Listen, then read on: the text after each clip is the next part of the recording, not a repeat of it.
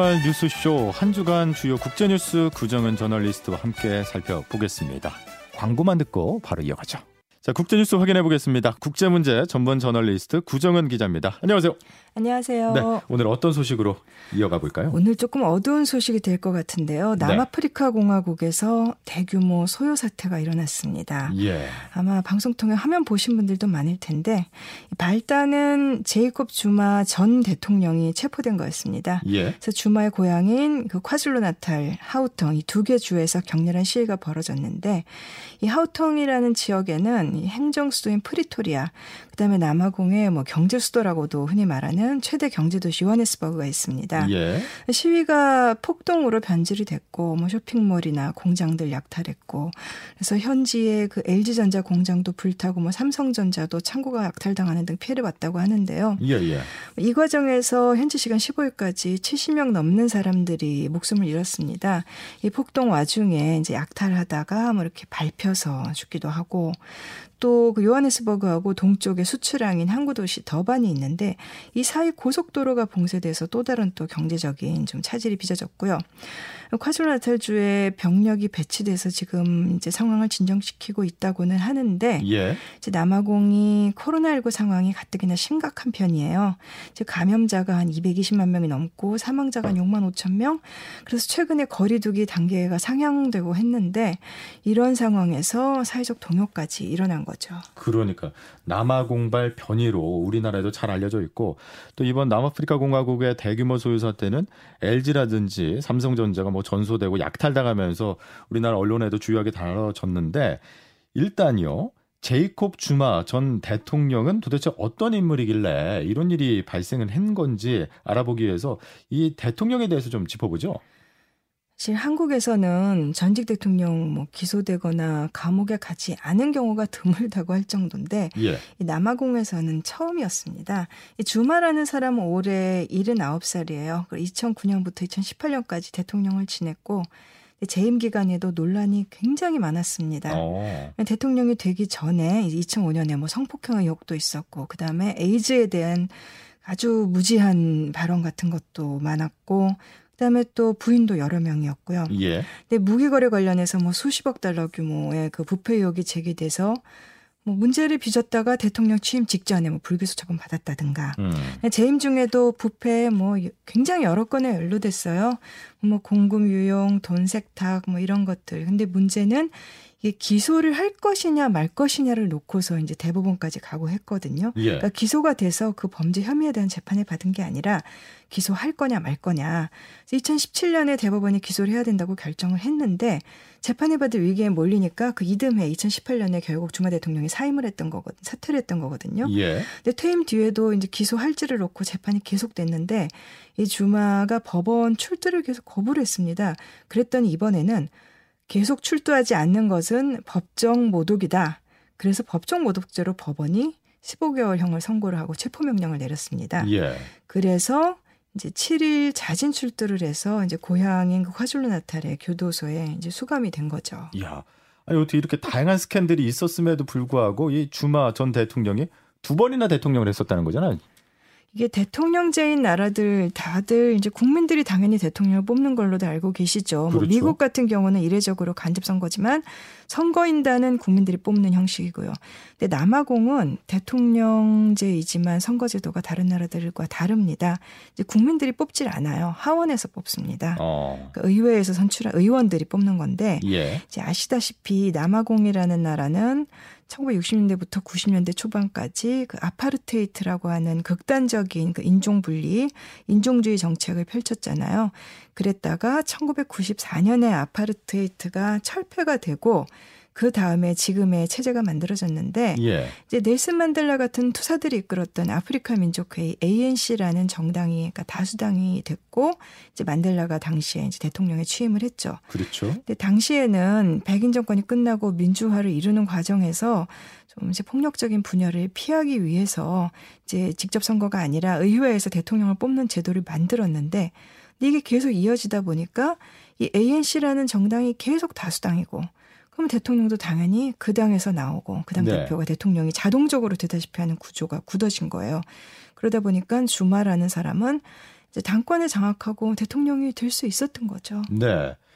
어, 두 번이나 이렇게 대통령이 됐다는 거는 어쨌든 지지자들이 많다는 사실인데 이 주마가 체포된 것에 크게 반발했다는 거죠, 지지자들이. 주마가 직접 선출된 것은 아니지만 지지 기반이 만만찮다고 봐야 되는 게, 예. 이 남아공의 인구가 한 5,700만 명 정도예요. 그 중에 이제 흑인이 한 81%, 그 다음에 남아공에는 뭐 컬러드라고 불리는 그 혼혈도 있고, 백인도 있고, 뭐 인도계나 아시아계도 있고 한데, 그 통칭해서 흑인이라고 해도 부족이 여럿 있습니다. 뭐 예. 공식 언어만 11개가 있고, 근데 이제 언어 사용 인구로 추정해 보면은 이제 가장 많은 부족이 이제 줄루라고 해서 한 25%, 한 4분의 1이 줄루족입니다. 근데 흑인 중에서 줄루가 제일 많은데 네. 이 아프리카 민족회의 ANC의 과거의 주축은 코사라는 부족이었어요. 그러니까 만델라하고 그다음에 만델라의 뒤를 이었던 타보 은베키 대통령 이 둘 다 두 번씩 연임을 했는데 이 사람들이 다그 그 코사족이었거든요. 근데 줄루족 입장에선 좀 섭섭할 만한 소지가 있는 거였고 그러다가 줄루족인 주마가 이제 당권을 장악을 하게 된 겁니다. 또 이 만델라하고 은베키라는 두 전직 대통령은 굉장히 지식인이었어요. 그래서 뭐 은베키 같은 사람은 뭐 셰익스피어를 잘 이용한다 이런 얘기도 있었고 네, 인종차별에 맞서서 싸웠다는 그런 명성과 정통성이 있었지만 예. 이 다수의 그 흑인들하고는 정서적으로 차이가 있었겠죠. 아무래도 이제 드문 지식인이고 했고 이 주마라는 사람은 완전히 달라요. ANC에서 백인 정권에 맞서 싸우고 투옥도 당하고 망명도 했고 한데 이 성향에서는 전임자들하고 완전히 달라서 이 사람은 공식 제도 교육을 한마디로 학교에 다녀본 적이 한 번도 없어요. 음. 그러니까 말이나 행동이 아주 거칠고 그러니까 조금 무지한 언사도 많이 하고 예. 그래서 지식인들이나 국제사회에서는 비아냥을 많이 받았는데 그렇지만 남아공의 가난한 흑인들한테는 지지를 크게 받았고 그렇죠 대변해 줄 수 있으니까 예, 특히 흑인 빈민들한테는 뭐 정치적인 영웅이었죠. 이야. 아니 그렇다 하더라도 폭동은 좀 아니지 않나 이런 생각이 들어요. 지지자들이 처음에는 주말을 지키겠다 이러면서 시위를 시작을 했는데 이것이 곧 이 정치적인 그런 문제를 넘어서서 그냥 약탈로 가버렸어요. 그러면서 이제 폭동이 됐는데 이 폭동과 약탈이 주로 일어난 곳이 흑인 빈민들이 많이 사는 곳이에요. 그러니까 예를 들면 그 최대 도시 요하네스버그 외곽에 소웨토라는 곳이 있는데 여기서 뭐 쇼핑몰들 200여 곳 약탈이 당했다고 하거든요. 예. 근데 이 소웨토라는 곳은 예전에 백인 정권이 흑인들만 분리시켜서 만들어 놓은 슬럼가에서 출발한 곳이에요. 그래서 뭐 여기 흑인 투쟁의 역사가 깃든 곳이기도 하고 한때 만델라가 살았던 곳이기도 한데 이제 백인 정권이 끝나서 그 ANC 정권이 들어선 지 30년이 돼 가는데도 여전히 그곳 사정은 굉장히 열악합니다. 이런 것들이 반영돼 있을 거고 또 남아공 전체로 봐서도 경제 상황이 지금 좋지가 않습니다. 예. 실 남아공은 이제 아프리카에서는 가장 경제가 발전한 나라고 뭐 세계적인 기준으로 봐도 중위소득 국가고 천연자원도 많은데 그렇죠. 이제 뭐 2019년에 보면 구매력 기준 1인당 GDP가 한 12,500달러 뭐 아주 낮지는 않습니다. 근데 경제 성장률이 지금 계속 낮아져서 2019년에는 코로나19 전인데도 사실상 제로 성장률이었고 뭐 전력이나 이런 기본 인프라도 부실해서 툭하면 전기 끊기고 음. 또 빈부격차가 아주 커서 예. 그 빈고선 이하에서 살아가는 인구가 절반이라고 하죠. 예. 음. 뭐 경제적인 측면도 있겠지만 이번 폭동이 코로나와도 무관하지는 않을 것 같아요.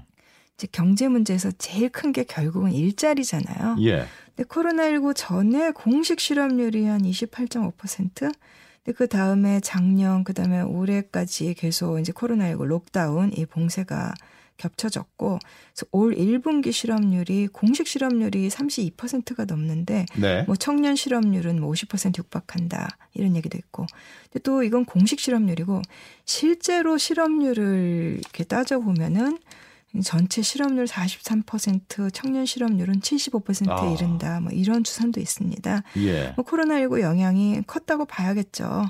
근데 이게 바이러스 확산이 심각한데 아직까지 접종률이 2.5%에 그치고 있어요. 네. 이런 상황에서 록다운이 몇 차례 반복되니까 빈곤층은 더 이상 좀 살기 힘들어진 상황이 된 거죠. 그러니까 구 기자님께서 짚어주신 여러 가지 그 사실들을 봤을 때 결국은 경제 상황으로 모여지네요. 그렇죠. 사실 이런 흑인 빈곤층의 분노나 좌절 같은 게 딱 뭐 올해의 일은 아니고 2015년에는 뭐 나이지리아에서 온 이주자라든가 이렇게 아프리카 다른 나라 출신 이주자들에 대한 공격과 폭동으로 표출이 됐었어요. 예. 그래서 2019년에도 요하네스버그에서 비슷한 소요가 일어났고 이렇게 몇 번몇 몇 차례 있었는데 어. 이번에는 주마 체포에 항의한다 이런 거를 빌미로 다시 터져 나온 거죠. 그래서 현지 언론 보니까 경제적인 어, 어려움이 계속되면서 이제 빈부격차에 대한 반발, 그다음에 법을 무시하는 경향, 법대로 지켜서는 살 수 없다 이런 것들이 계속 나타나고 있었는데 그게 주마가 체포된 것을 빌미로 해서 폭동이 예. 됐다라고 분석을 했고 결국은 이제 정부의 무능에 대한 좌절감, 삶의 질이 열악해지는 것, 그 생계가 막막해지는 것, 뭐 희망을 잃은 사람들이 이렇게 늘어난 것 이런 게 근본적인 원인이 아니겠느냐 이런 분석이 많습니다. 네. 희망을 잃은 사람들에게 가장 필요한 건 혁명일 테니까 예 뭐라도 일으켰겠죠.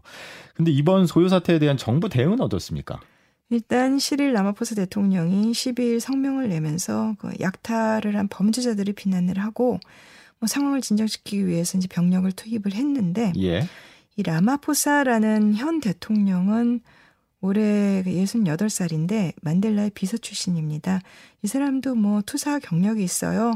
그 1994년 아파르트헤이트 종식하기 전에 이제 만델라 측하고 이제 감옥에서 나와서 백인 정권이 협상을 하는데 그때 메신저 역할을 하면서 직접 참여를 했던 사람이고요. 어. 또 주마 대통령 밑에서 2014년부터는 부통령을 지내기도 했어요. 근데 이번 사태가 벌어진 뒤에 보여준 지도력에 대해서는 별로 평가가 좋진 않습니다. 예. 병력을 배치했다고 했는데 2,500명이거든요.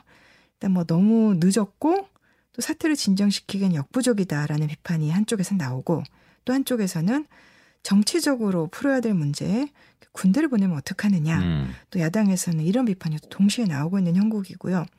그리고 코로나19라는 악재가 뭐 있긴 했습니다마는 결국엔 경제정책이 실패했다. 이런 비판을 피해갈 수가 없죠. 뭐 우리도 뭐 그런 말 많이 표현 많이 쓰는데 예. 뭐 라마포스 대통령이 왼쪽이다라 왼쪽 깜빡이 넣으면 그 경제가 오른쪽으로 가고 오른쪽이다라고 하면 왼쪽으로 간다 이런 얘기가 남아공에서도 아, 반대로 있었거든요. 예. 근데 이번 사태로 이제 란드와 환율 더 떨어지고 경제는 뭐 당연히 더 경제는 악재일 거고요. 그리고 그 말씀하시 말씀드렸던 대선 구조 때문에 이 ANC 집권 여당도 곤란한 처지가 됐습니다. 이 사람들 ANC 쪽에서는 일단 이 약탈 범죄를 저지른 사람들은 우리 지지자들이 아니다.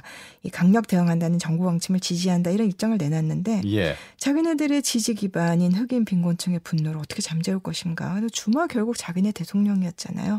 그렇죠. 심각한 과제로 남게 됐습니다. 예. 남아프리카 공화국의 폭동과 관련해서 이 분위기 한번 살펴봤는데 알겠습니다. 구정은 기자였습니다. 고맙습니다. 감사합니다.